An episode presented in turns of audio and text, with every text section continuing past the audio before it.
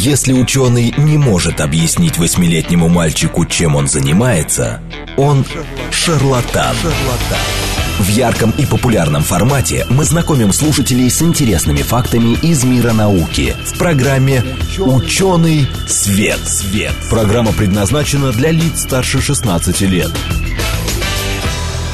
Здравствуйте, в эфире программа «Ученый свет», в которой мы отвечаем на вопросы об окружающем мире с научной точки зрения. Меня зовут Андрей Бычков, и Вера Грибанова со мной тоже здесь. в студии здесь. Да, привет. Хорош, хорошее настроение. Погода, наконец, весенняя, мы опять в студии. Наконец. Все вернулись, да, а, настроение хорошее. Боевое. Значит, сегодня у нас в гостях Илья Воротынцев, заведующий лабораторией Smart Polymat РХТУ имени Дмитрия Ивановича Менделеева, заведующий кафедрой нанотехнологии и биотехнологии Новосибирского государственного технического... Нижегородского. Ой, Нижегородского. Что-то я так э, на хорошем настроении, да. даже только что обсуждали Нижний Новгород. Ты думаешь про Новосибирск. А я думаю про Академгородок. Ну, у меня там свои, свои истории. Конечно, Нижегородского государственного технического, технического да, университета имени Алексеева, доктор технических наук, профессор. Илья, добрый день. Здравствуйте. Ну, э, у нас, э, когда бывают такие почтенные профессора, да, там... Я еще не почтенный да, профессор. Мы, чтобы Сколько вы всего совмещаете? Да. Э, вот нам пишет деревенский парень, наш постоянный слушатель, а ваша программа была в записи. Косяк. А почему косяк-то? Да нет, вы знаете, просто были выходные длинные. Эфир перенесли с субботы на понедельник. Мы заранее в субботу записались. Э, был очень интересный гость. Кстати, по последняя тема была очень классная. Мне лично вообще супер понравилось, потому что а, мы в нашей программе о таком не говорили никогда. Если кому интересно, послушайте на, в записи на сайте.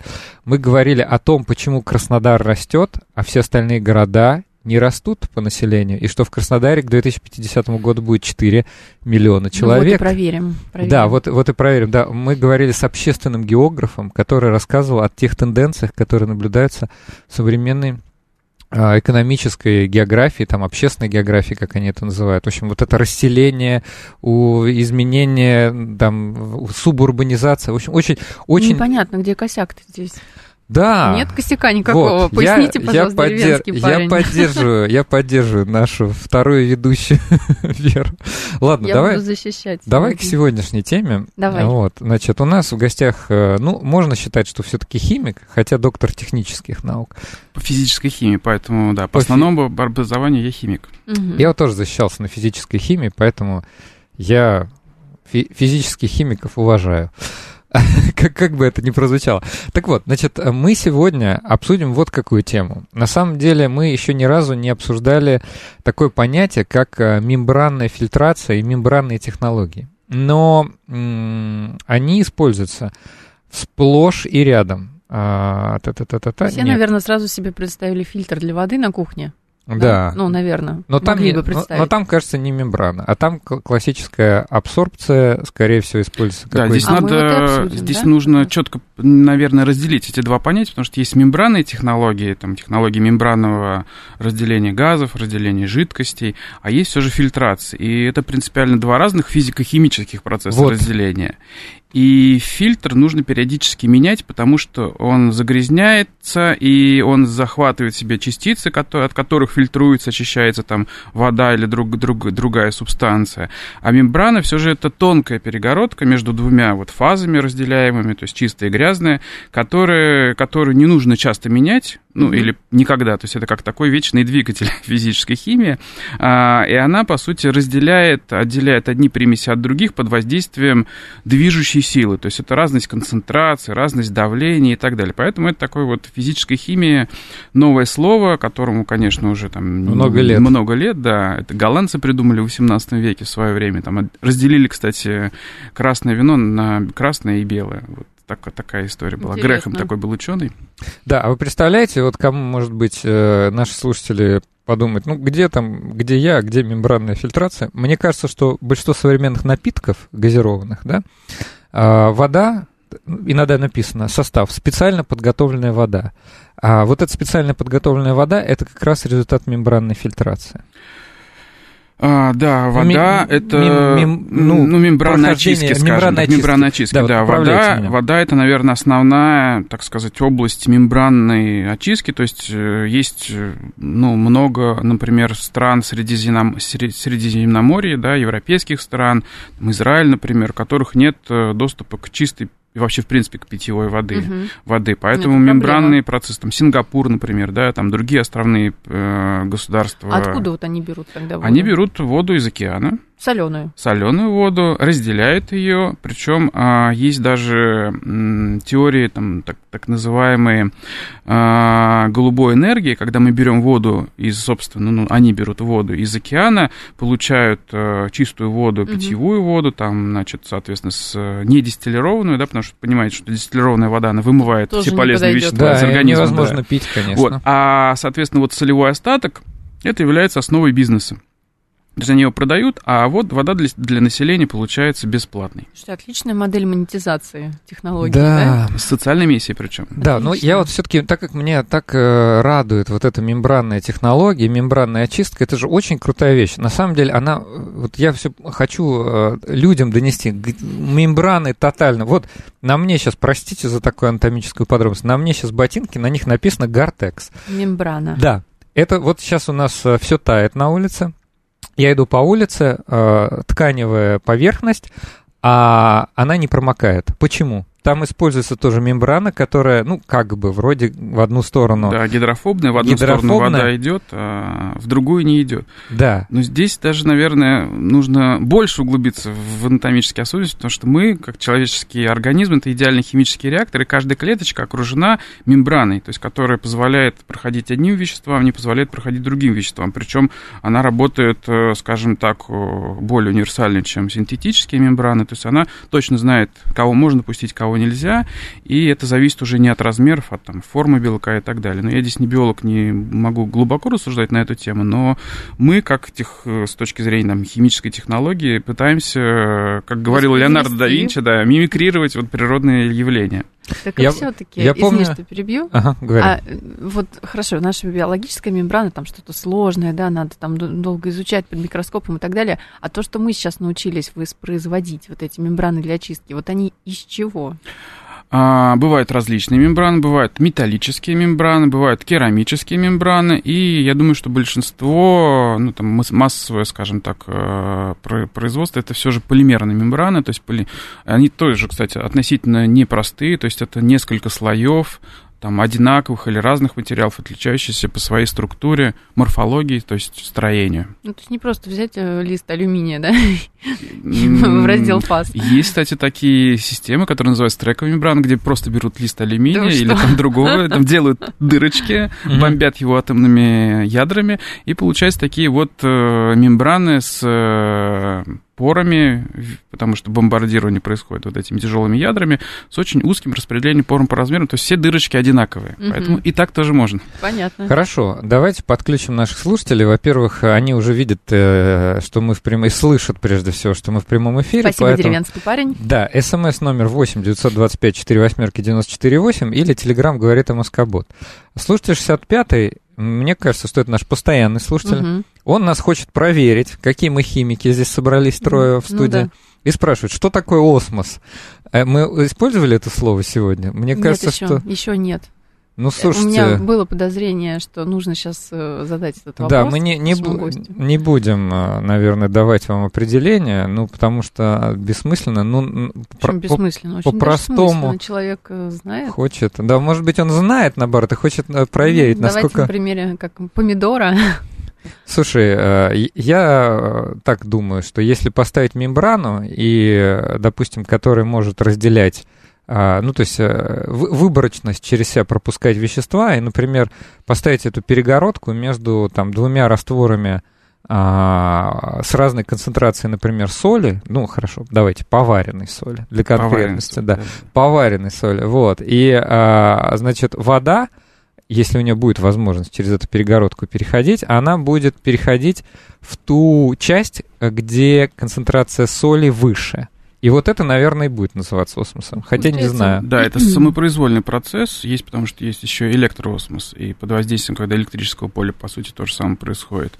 Но такие процессы у нас происходят в организме, по сути. Вот. Поэтому это для разделения жидкостей, для разделения растворов используется. И на самом деле тоже, вот, когда мы говорим о морской воде, э, это один из базовых процессов. Вот. Но я, конечно, больше специалист по мембранному газоразделению, Газа. по газам. Мы сейчас, мы сейчас к этому обязательно придем, но у нас есть очень важный вопрос от деревенского парня. Надеюсь, что нас за это не поругают. Э, мы должны где-то предупредить, наверное, да, что употребление алкоголя вредно, вредит вашему вредит здоровью. вашему здоровью, да, соблюсти все пиететы необходимо, ну, потому что это правда, мы посвящали этому программу. Мы не врем, да-да. Мы не врем, да. Но он спрашивает, почему в Праге пиво вкусное, вода лучше или мембраны? Я когда в Праге был, мне рассказывали, что воду для некоторых сортов берут из местной речки, Волтавы. Но, наверное, ее все-таки каким-то образом очищают.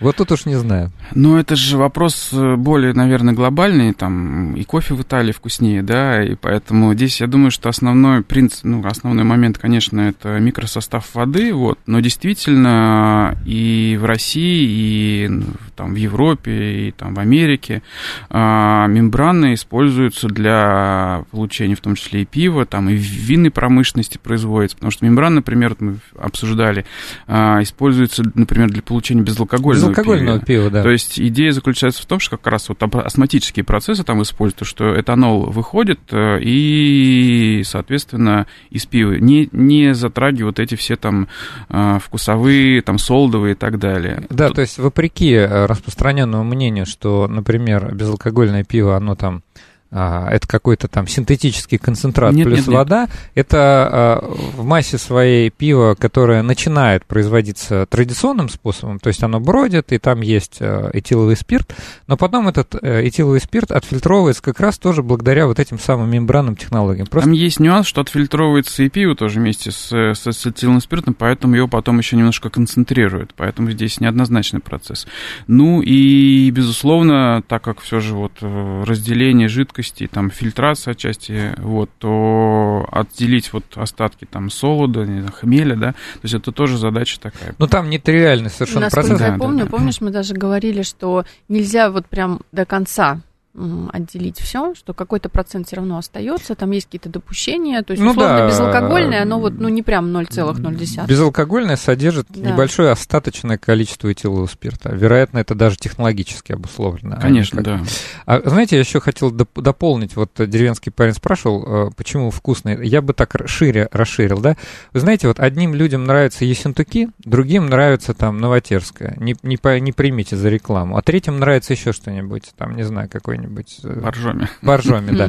Вот, тут дело вот в чем. А, все люди разные. Вот, кстати, очень приятно, что наш гость сегодня, к нам не часто заходят гости из Нижнего Новгорода. Вот он из Нижнего Новгорода, не, не просто вот э, человек, который сделал карьеру в Нижегородском университете. Так вот, допустим, вы приедете в Нижний Новгород и э, попробуйте местную воду из водопроводной сети или какую-то местную минеральную, и вы обратите внимание, что она все-таки чуть-чуть э, отличается по вкусу. А если вы возьмете какую-то минеральную воду, ну, совершенно очевидно, да, что Ессентуки отличается от боржоми. А вот этим микросоставом и различаются вкусы других напитков на основе воды. И поэтому одному человеку продукт, произведенный на какой-то местной воде, будет казаться вкусным, потому что, возможно, он ему напоминает ту воду, которая просто э, ему нравится. Ну да, здесь органолептические в основном эффекты, вот, здесь мы тоже, наверное, не очень помогаем с помощью мембран, но, тем не менее, вот, э, это, это да, есть такой. Ага, пишут 89 кривизну собственных рук всегда можно оправдать водой. Это правда. Это мы не отрицаем, mm-hmm. что присутствует и такое явление, вероятно, но я все-таки думаю, знаете, я, ну, я вам правду говорю, в разных регионах мира мне вода на вкус кажется кажется, чуть-чуть отличающийся. Здесь даже, знаете, еще тут мне недавно попалась такая история, что компания, которая производит автошампуни mm-hmm. для автомоек, для каждого региона Российской Федерации а, производит свои собственные шампуни, исходя из минерального состава воды. Вот, вот так mm, вот. Понятно, а потому в... что уже будет состав изначально разный, разный. Конечно, да. А в посудомойке есть, э, когда вы выставляете в посудомоечной машине количество... Уровень жесткости. Да. да, надо выставить уровень жесткости, потому что он для своего каждого региона свой. И поэтому у вас... А уровень жесткости, вот у вас, например, в одном а, месте Российской Федерации у вас, например, шампунь пенится и образует мыльную большую пену, да, а да. в другом месте Просто такая тоненькая пленочка неприятная. Хоть ты полбанки вылей, да. Да, вот, поэтому... Слушатель э, Смис э, написал. Утверждается, что опреснение кубометра воды стоит порядка 5 долларов, а у нас питьевая вода продается в бутылочках по цене бензина. Правда ли, что 5 долларов? Ну, Может опять быть, же, зависит от региона, но вообще вот электромембранные процессы, слово электро должно угу. нас натолкнуть на такую мысль, что электричество стоит э, каких-то денег, да, да поэтому да. это, естественно, не бесплатно. Поэтому, когда я говорил вот об, о сингапурской модели, да, например, вот Blue Energy, то идея заключается в том, что, да, там тоже электричество, вот, идея заключается в том, что вот продать, э, так сказать, как бы остатки, да, или, а, значит, вот эти соли, да, они, ну, покрывают вот расходы на дорогие, то есть вода на самом деле там в том же, например, Израиле достаточно да, дорогая. Весьма вода. дорогая, да, потому что и мы сейчас, конечно, платим за воду все больше и больше, потому что ну, по понятным тоже причинам. Слушайте, ну по поводу мембраны, вот говорят, утверждается, что опреснение кубометра стоит, допустим, 5 долларов, да, за один кубический метр, но это при оптовом производстве, во-первых, а у нас-то вода вообще не не не мембранно фильтрованная, она у нас берется из естественного водозабора, и там а, те бизнес-процессы, которые, ну или там а, какая-то своя рассчитывается, да. да, производственная стоимость, исходя из того, что там работают люди, там электроэнергия используется, насосы требуют, э, да, э, как следствие электроэнергии, как следствие затрат каких-то. Поэтому у нас она рассчитывается из каких-то своих соображений. В общем-то, мне кажется, в России не такая дорогая вода. Ну ладно, опустим это для экономики. Хорошо, да, мы все-таки хотели про... Хотя, про газы. Хотя про людям, газы. людям очень нравится эта тема, прям комментарии пошли, даже люди тут э, нам рассказывают, в каком регионе пиво самое вкусное. Мы обязательно воспользуемся вашей рекомендацией, но, но все-таки сегодняшняя тема у нас именно газовые, э, разделение газов с помощью мембранных технологий. Илья, скажите, для чего газы разделять с помощью мембраны? Ну, самый простой Где? и первый газ, с которым мы общаемся, мы встречаемся, когда рождаемся, это, конечно же, воздух. Да? Воздух — это смесь газов, там, газовый раствор, азот, кислород.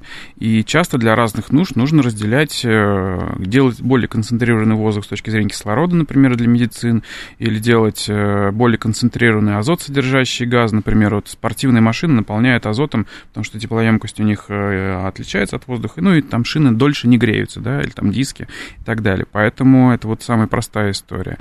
А, дальше у нас есть, конечно же, природный газ, который содержит различные примеси, в том числе и примеси редких и полезных элементов, например, гелий, инертных газов, гелий, ксенон. Там которые меньше... нам тоже нужны и для Которые нам тоже нужны, конечно, и да. в медицине. Да, с одной стороны, и, например, вот а, те месторождения природные газы, из которых, например, газ идет на продажу там, в страны там, Западной Европы там, или в Китай, да, какой смысл э, продавать газ, который содержит дорогой гелий, например, или ксенон, да, поэтому с помощью мембран как раз ну, вот эти... себе оставить. Да, конечно, себе оставить. Что вот. нужно? Ну, да, да, да, эти газы разделяются и удаляются из природного газа, и уже вот очищаются, и, и сам, соответственно, природный газ без них. То есть э, добавочная стоимость остается у нас, грубо говоря. Потом есть очень много задач, связанных, опять же, с разделением углеводородов. Есть такая проблема этанэтилен, то есть э, фракции предельных и непредельных углеводородов тоже нужно разделять с помощью, например, традиционных методов, потому что мембраны здесь в этом смысле конкурируют с традиционными методами. Это дистилляция, перегонка, ректификация или кристаллизационные методы. То есть газы сначала сжижают, а потом а, перегоняют. Их разная же... температура, да, я так понимаю, разные температуры да, возгонки. Да, да, да, да, да. Соответственно, но сами понимаете, понимаете, что даже тот же природный газ э, нужно сначала сжижить, потом, соответственно, а, то есть охладить, чтобы это он... температура, это температура, это энергетические затраты, а мембраны, прелесть вообще мембранных процессов заключается в том, что, собственно, мембраны работают при грубо говоря, комнатной температуре, температуре окружающей среды. А при там, том давлении, которое есть, а, соответственно, газ из Земли достаточно высоким давлением, порядка 40 атмосфер выходит. Вот, поэтому здесь, эм, собственно, никаких э, воздействий не нужно предпринимать. Вот поставил блок мембраны, и у тебя происходит уже очистка и разделение. То есть, представляете себе, а, традиционно для того, чтобы разделить газы, необходимо их сначала сжижать, и это само по себе очень дорогостоящее мероприятие. Энергоемкое. Энергоемкое. Надо охладить газ, сжать с помощью помощью компрессоров, э, это насосы, электроэнергия. А здесь можно просто поставить некую такую полупрозрачную перегородку, полупрозрачную не в смысле света, а полупрозрачную в смысле проницаемости через нее отдельных компонентов. Но, Но это, здесь, я, наверное... Я так понимаю, это сразу как бы вот вы сказали, да, из скважины выходит уже при большом давлении да, газ, то да. есть на- надо как-то это, эти мембраны в уже существующую скважину внедрить. Ну, это обычно блоки выносные, конечно, вот. Но мембраны здесь вот для жидкости, там, для осмоса того же, который мы сегодня упоминали, это полупроницаемые, то есть это реально видно вот эти поры и так далее. Для газов это все же не пористые полимерные пленки, и, то есть, ну, для глаза не видно эти дырочки, скажем uh-huh. так, поры, uh-huh. да, вот, но на самом деле они там есть. И уже происходит разделение газов за счет разных скоростей диффузии и сорбции, то есть два конкурирующих э, таких э, процессов там, в рамках феноменологического подхода от слова феномен, да, угу. то есть газ сначала сорбируется на поверхность, потом диффундирует и потом десорбируется. А, понятно. Вот. Ну, за счет разных, э, вообще, наверное, разных За счет разных, молекул. А, да? Конечно, на скорость сорбции, на скорость диффузии влияет размер молекулы, форма молекулы, угу. потому что есть какие-то разветвленные углеводороды, есть там маленькие молекулы, там геля или водорода, Которые да. могут быстро пройти, например. Да, вот. Ну и плюс еще режимы, потому что мы, например, тоже в своей лаборатории разрабатывали нестационарные режимы, когда у нас не, значит, вот этот мембранный модуль работает не при постоянном давлении и при постоянном потоке, и у нас периодически происходит такое некое возмущение, как вот сердце человека бьется, мы ага. живем, да, если бы оно, так сказать, не билось, мы бы не жили. Поэтому да. здесь вот мы такой а, же... то есть вы то добавляете давление, то... Да, то закрываем а, от крана или вентиль, который на выходе стоит, то открываем. И, соответственно, у нас такое вот возмущение, оно на самом деле приводит еще, как выяснилось, к увеличению разделительной способности. То есть мы увеличим эффективность процесса. Ну, логично, мы же не можем, как бы, да, даже вот это вот месторождение, оно же не работает постоянно, всегда при каком-то определенном там давлении температуры. Конечно, да? флуктуации, есть... изменения есть, да, да, да. Угу. Слушайте, ну мы еще об этом поговорим э, подробнее во второй половине, да, во второй части программы. А, несколько еще ремарок от слушателей. Слушатель Давай. 200 Miles 90, а, 292. 292. А в противогазах мембраны используют, вопросительный знак не стоит, поэтому, ну, может быть, это утверждение, может быть, э, вопрос. А звучит как вопрос. Да. В противогазах используют в основном сорбенты, сорбенты. то есть э, мембраны нет, потому что нам нужно все же разницу давления, а получается у нас э, ну, с одной стороны, да, такой, с одной же, стороны как такой же, как и с другой, да, на, поэтому да, нет. Не, не работает. Короткий на, ответ нет. Да, на самом деле вот э, э, сравнение традиционных способов фильтрации и мембранного подхода это как ключевая тема нашей сегодняшней программы. И я бы, несмотря на то, что мы уже пять раз это с разных сторон обсудили, я бы начал вторую половину все-таки тоже с, с еще раз с обсуждения, как это, тем более тоже есть несколько подходящих вопросов. А пока я напомню нашим слушателям, что у нас сегодня в гостях Илья Воротынцев, заведующий лабораторией Smart Polymat Российского химико-технологического университета имени Дмитрия Ивановича Менделеева, заведующий кафедрой нанотехнологий и биотехнологий Нижегородского государственного технического университета имени Алексеева, доктор технических наук и профессор. Мы в прямом эфире, поэтому вы, пожалуйста, отправляйте свои вопросы на смс номер 8 925 4 восьмерки 94,8 или в Телеграм говорит МСК-бот. И вот еще одна ремарка от слушателей. Мы сейчас обсудим а, в перерыве. Конечно, наш гость не специалист в этой области. Вот пишут в Крыму тоже, как в Сингапуре. А можно ли в Крыму решить, э, как в Сингапуре, проблему с водой? Это хороший, хороший на самом вопрос. деле, интересно. Насколько я знаю, там у них есть некоторые проблемы. Да, и, и, и, и, и еще, да, еще где-то было несколько... Сейчас э, построили, по-моему, водопровод в Крыму вот этот там большой. была замена труб. Да, да. Но в Крыму нужно понимать, что Черное море это не, оно очень сильно не мировой соленое. океан, да, и оно менее соленое. Хорошо, да. обсудим после новостей. В ярком и популярном формате мы знакомим слушателей с интересными фактами из мира науки в программе «Ученый свет». свет. Здравствуйте, в эфире программа «Ученый свет», в которой мы отвечаем на вопросы об окружающем мире с научной точки зрения. Меня зовут Андрей Бычков, я автор ведущей этой программы. Сегодня, как обычно, со мной в студии Вера Грибанова. Вера, привет. Привет, Андрей, всем добрый день. Вот э, сколько мы вам дали в первой половине интересных фактов Ликбеза. из мира науки, как это анонсировалось в нашей э, заставке. Сегодня говорим о мембранных технологиях, но конкретно применительно к разделению газов. Но глупо говорить про мембранные технологии, если не рассказать, что вообще такое мембраны и насколько широко они вообще используются. Я думаю, любой человек сталкивался так или иначе с какими-то мембранами, даже не в собственных там клетках, да, хотя все слышали, наверное, что э, стенка клетки, Это клеточная мембрана, мембрана да, то есть выборочная проницаемость. Хорошо, э, значит, э, у нас в гостях Илья Воротынцев, заведующий лабораторией Smart Polymat, такое интересное название, э, Российского химико-технологического университета имени Менделеева и заведующий кафедрой нанотехнологий и биотехнологий Нижегородского государственного технического университета имени Алексеева, доктор технических наук, профессор. Илья, добрый день. Еще раз добрый день. Да, но профессор у нас сегодня достаточно молодой, поэтому мы, мы к нему не по имени, отчеству, а по имени. Вот так вот. Значит, э, давайте все-таки еще раз, как я и хотел, э, скажем, да, э, что из себя представляет все-таки мембрана. А, ну, классическое определение мембрана – это тонкая перегородка между двумя разделяемыми фазами. И разделение там происходит под действием градиента, то есть разницы действующих сил, например, давление или концентрация.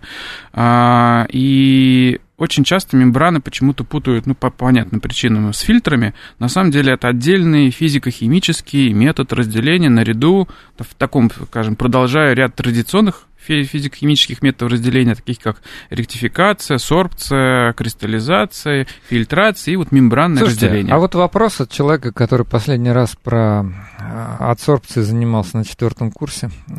Тебя? Да. Ну, давай.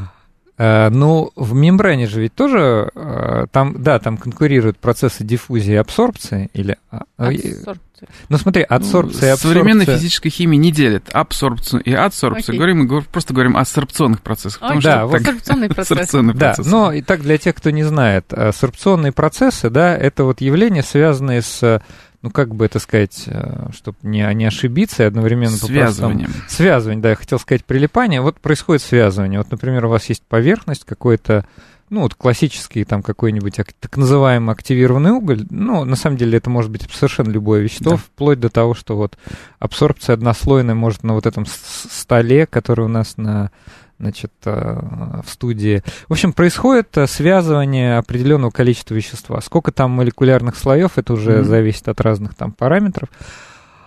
это вот классическая фильтрация, да, то есть вот есть активированный уголь, например, в каких-нибудь там фильтрах бытовых для очистки воды, и там, допустим, присутствующий хлор в воде или какие-то другие примеси, они садятся. Кстати, там есть еще ионообменники, но это отдельная история. А в мембране происходит конкурентное диффундирование и вот это самые адсорбционные процессы. Да, тради... ну, то есть Очень... классический, классическое отличие в том, что вот, как вы говорили, прилипание и, значит, э, связывание, да, это такой вот финальный процесс, да, соответственно, есть химическая сорбция и физическая сорбция, где это прилипание, э, скажем так, может быть обратимым и необратимым, то есть можно вернуть, угу. Обратно, так сказать, регенерировать абсорбент, да, а в мембране э, сорбция, она такая динамическая, то есть молекула подошла к поверхности мембраны, проникла проникла, например, в пору, да, и начала по ней вот перескакивать из одного сорбционного центра в другой. Ну, если мы... Не а, удерживаясь. Не удерживаясь, да, потому что есть вот постоянно кто-то на нее давит, вот этот как раз градиент э, давления, давления или градиент концентрации, ну, в общем, некая движущая сила. Поэтому это очень похоже, если так вот представить, например, на газовую хроматографию, когда у нас примеси перескакивают с одного сорбционного центра на другой. Ага. Понятно. Ну, то есть получается, что... Ну, ну сейчас... общем, динамический процесс. Да, хими, химики на меня, меня, возможно, закидают после этого, но я так для простого, по-простому скажу, что получается, что мембрана — это фильтр, который не засоряется. Можно так сказать, да.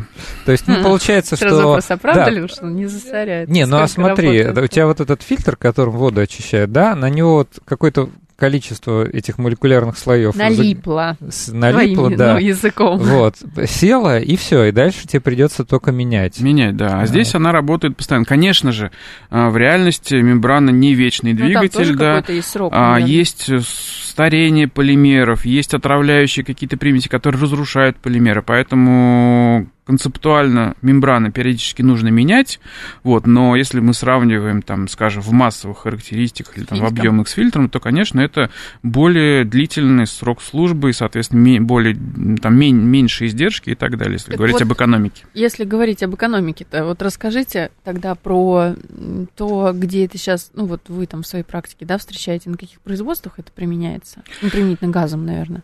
Ну, что касается производства, здесь э, сложно, а, с одной стороны. С другой стороны, конечно, так как это относительно новый процесс, да, но вот э, у меня была очень интересная история на международном конгрессе по мембранам, который проводится раз в несколько лет, и пред последний, понятно, был вот в онлайн-режиме, из Лондона мы вещали, а перед этим был Сан-Франциско. И один мой коллега из Аска Нобл, крупная нефтяная компания, вышел, и там доклад 15 минут, я вам сейчас расскажу или покажу ролик, и он показывает своего шефа, там, ну, самого большого шефа там из совета директоров, и человек серьезный, да, бизнесмен, говорит и употребляет в своей речи несколько раз слово мембрана. То есть э, бизнес знает, что такое мембраны, использует мембраны, и мембраны, в принципе, входят в практику традиционных там, или там больших химических производств. Угу.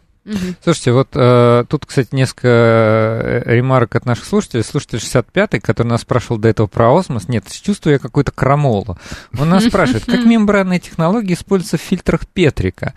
Ну, вы знаете, такой человек, как Петрик, кажется, про него не очень хорошие ходят, э, так сказать, э, не очень, э, не, не очень хорошо у него с репутацией. Вот. Была... И, и мембраны там не используются. Да, и мембраны там не используются. Так что это ми, мимо, да, не, не, не, не к нашей сегодняшней программе. А слушатель Майлз э, спрашивает, а что насчет водоочистки в городах? Снег и воду от реагентов мембраны тоже очищают?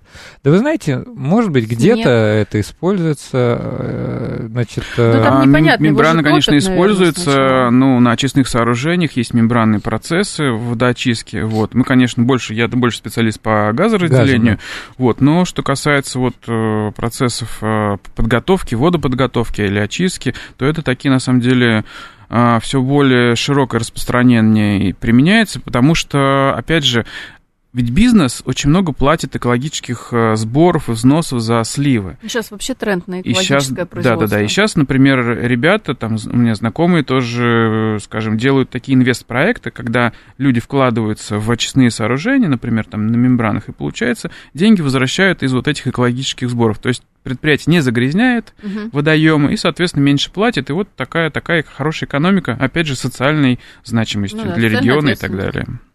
Вчера, кстати, что-то мне про экологию что? вспомнилось э, забавное. Не знаю, наде... э, значит, смотрите, предупреждаю, это мое чисто оценочное мнение. Я это вчера, да, я это вчера услышал, что поговаривают, что от майнинговых ферм а вред, э, значит, выбросом СО2 будет выше, чем от э, автомобилей, потому что, ну, э, знаешь, что такое май- майнинговые фермы? Это вот... Они нагревают воздух. Да, они да, сильно да. нагревают, э, вот, это для производства криптовалюты.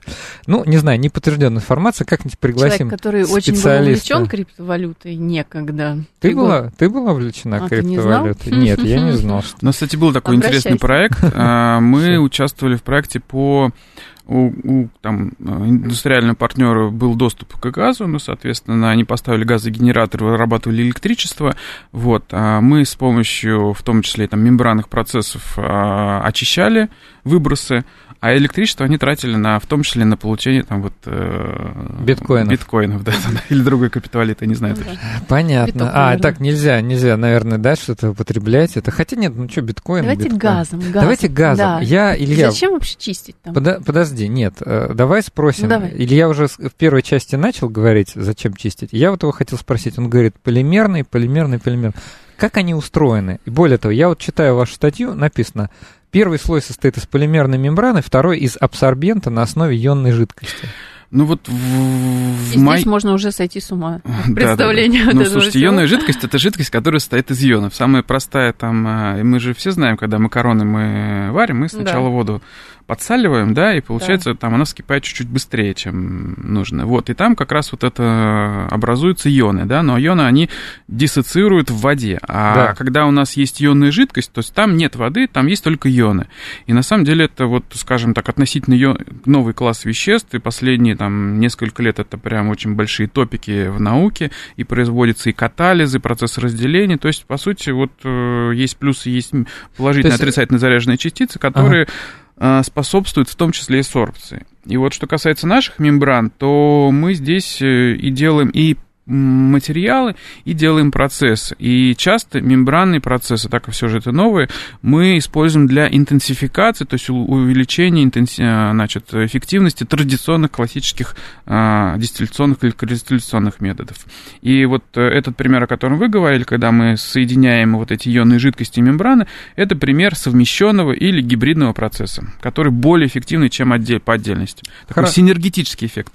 Хорошо, а полимерная мембрана-то она вот из каких полимеров состоит? И как она вообще устроена? Сложно ли ее а, производить? Кстати, рецептуру тебе сейчас могут и не сказать. А рецептуру мне не скажут, тайна. но мне же скажут, э, я не знаю, идейно, принципиально, с чего а, она сделана. Принципиально это полимер, э, они могут быть газообра... Э, могут быть полимеры для разделения газов стеклообразные или высокоэластичные. То есть есть даже такая, значит, интересный график, называется график Робсона, вот, который говорит, и все новые материалы материала как раз попадает туда, такая некая, скажем так, база данных, которая говорит, хороший у тебя материал или не очень хороший. По самом, на самом деле существует много, большое количество вот этих полимерных э, мембран, но в промышленности на самом деле есть их ограниченное число, обусловленное как раз там стабильностью, долговременностью работы и так далее. Поэтому вот одни мембраны хорошо чистят, но не очень производительный, а mm-hmm. другие, другой класс он более производительный,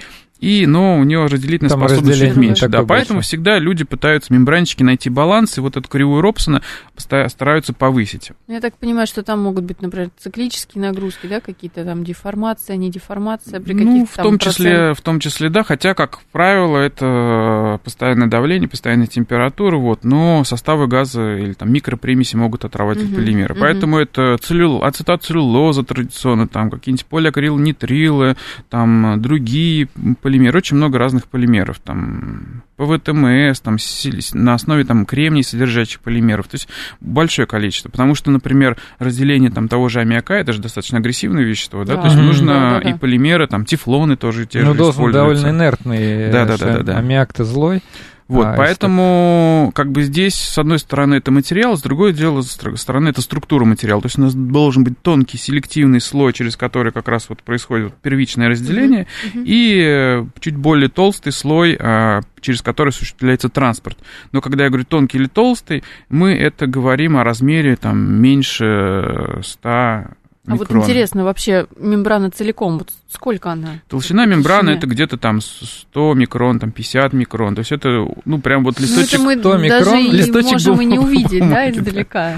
Не, ну почему? Издалека ну, можно издалека увидеть, да? ну, но вот это, по сути, как лист бумаги, грубо говоря. 100 микрон это одна десятая миллиметра. Правильно да, я посчитал? Да, Ну, одну десятую миллиметра мы можем да? увидеть. Можем увидеть. Ну, волос там. Это вот не полоска 10 сантиметров толщины. Ну, да, конечно. Да, да. Но они могут быть большие, потому что площади мембран, вот мембранных модулей, это сотни квадратных метров. И поэтому форма мембран тоже имеет значение. Бывают плоские, бывают рулонные, угу. бывают в виде полых волокон. И, соответственно, есть такая величина, когда про инженера мы говорим, то есть количество квадратных метров мембраны на кубический, мембра... А, на кубический метр аппарата. Угу. понятно, что угу. если плоская мембрана, то есть это большие значения, если у нас полое волокно, такая трубочка, где газ у нас... да, линейный, да? А, то, конечно, объемы таких аппаратов э, меньше, а площади больше, и, соответственно, эффективность выше. Мембраны дорогие в производстве?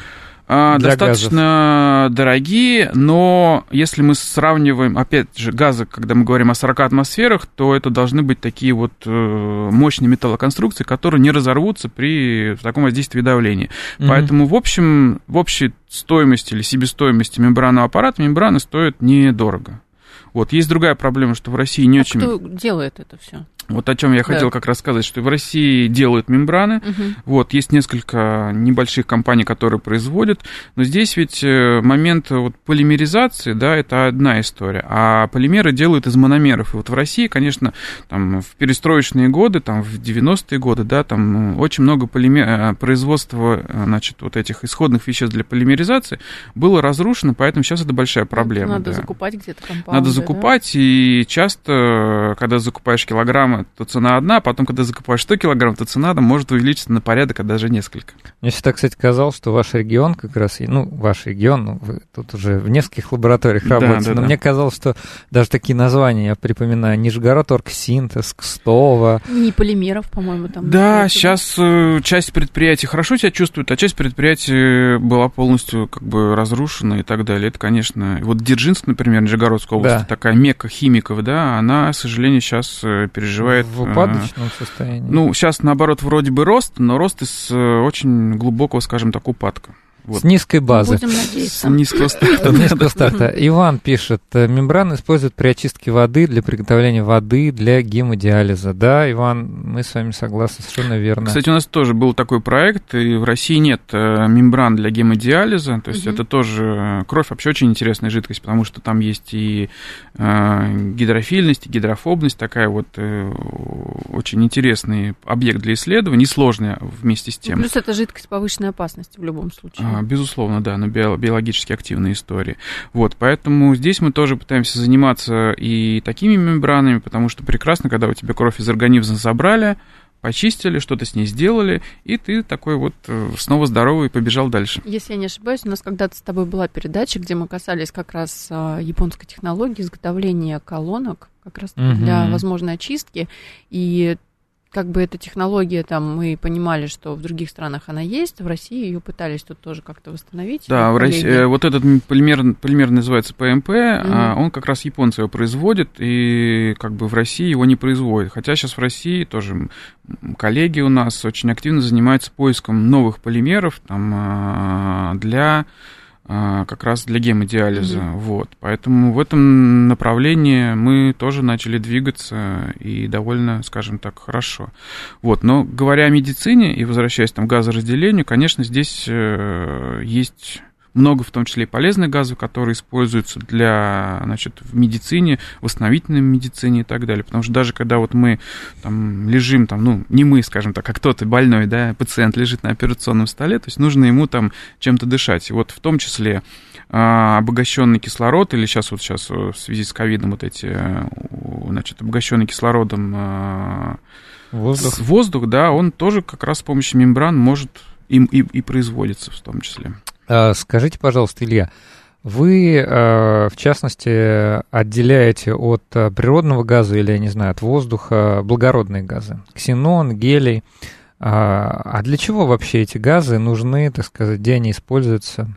Насколько это сейчас задача там, важная, актуальная? Ну, мне кажется, эта задача очень важная, актуальная и очень, на самом деле, элегантная, красивая там бизнес-идея, потому что в воздухе концентрация ксенона, например, это 0,000 сколько-то там 85, а в природном газе есть такие литературные источники 0,17, а, то есть на несколько порядков весьма выше. Прилично. Да, да, весьма прилично. Вот, соответственно, цена ксенона порядка в России там 200 чуть больше тысячи за килограмм, и ксенон используется, ну, сейчас глобально в четырех, там, в народном хозяйстве, если мы говорим, да, в четырех да, да. ну, давайте перечислим. направлениях. То есть это первое, это ксеноновые фары, ну, это, скажем так, рынок, который идет на спад, да, и сейчас там светодиоды, Светодиоды, кстати. наверное. Светодиоды, да. Светодиоды, да, кстати, мы тоже тут чуть-чуть причастны к этому истории. А мы тоже делали передачу. Да. Да. Вот, потом, конечно же, это привет Илону Маску «Космос», это корабли, я так понимаю, дальней авиации, потому что ксенон там является там рабочим телом. Я очень специалист по, скажем так, космической технике, но тем не менее. Вот. Дальше все ждут супер разработок э, Samsung, э, связанных с экранами, с дисплеями. Там Xenon тоже свое место играет.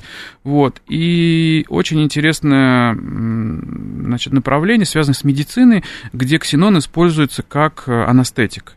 Причем, а, когда мы или там кто-то пациент попадает в больницу, то есть вот это мы с вами обсуждали, да, да, да первый человек, э, с кем ты начинаешь беседу, личный контакт, да, это люди, которые тебе делают анестезию. И часто очень есть аллергические реакции и так далее. А, а опять же, значит, детские дет, детские травмы, да. или там э, люди пожилыми, пожилые люди, или сердечники. Вот как раз ксенон для них супер показан, потому что он гипоаллергенный, и, соответственно, это супер путь, э, особенно для России, потому что ксенон уже получил медицинские здесь вот эти все фармакопейные статьи, разрешения на применение ксенона в медицине. Единственная проблема, что это высокая цена. То есть э, такая операция анестезии, да, исходя из того, что нужно пару килограммов ксенона на пару часовую операцию, это полмиллиона рублей. Да, раньше использовали, я так понимаю, те газы, которые, ну, такие не очень хорошие, да, в качестве анестезии. Это, это даже, даже как это, жидкие препараты, которые вводятся в кровь там, и так далее, седативная история, да. Да, ну я имею в виду, что даже вот были воздушные смеси, то есть человека надевали маску, используют всякие там разные... Ну, я не хочу конкретные соединения указывать, но ну, это там хлор содержащие, там, условно говоря, они не очень хорошо. Ну, а ксенон... да. это рассказывают, мне становится плохо. А вот нам пишут веселящий газ. Веселящий газ — это за, оксид диазота или закись азота, да, да она тоже используется, да. но это не, глубок, не глубокий сон, да, то есть это вот э, человек, там, дочки, вот у меня, например, зубы лечили как раз да. вот с веселящим газом. А, то есть это какой некий медикаментозный сон, да, наверное? Или... Это не, не, не, ну, то есть человек, конечно, засыпает, да, но вот э, не, скажем так, не, а, не очень ну, понятно, глубоко, разная да. степень да, глубины. Да, да, да. да, и вот благородные газы, чем хороши вот этот ксенон, тем, что он не очень, э, значит, э, ну, я, насколько я понимаю, он не, не такой вредоносный. Он легко этого... выводится из крови, да, потому что даже вот если мы вспомним, не знаю, какие-то фильмы, истории для про водолазов глубоководных, угу. они же дышат тоже там смесью с гелем, да, потому что гели потом, да, да, да, да, да, да, да, вот гели потом выводит, выделяется хорошо вот, из крови, быстро. Да, нас как раз спрашивают, а вот гелий тоже не вредный газ? Ну как вредный, не вредный, непонятно. Ну как, как говорили из, известные, да, что каждое лекарство есть яд и каждый яд или лекарство это только доза, да? Вот да. вопрос, конечно же, там мы можем ради интереса там вдохнуть гели, но кессонная болезнь это там большая проблема и так далее. То есть никогда нельзя злоупотреблять. Но ксеноном Гелем можно, кстати. особенно.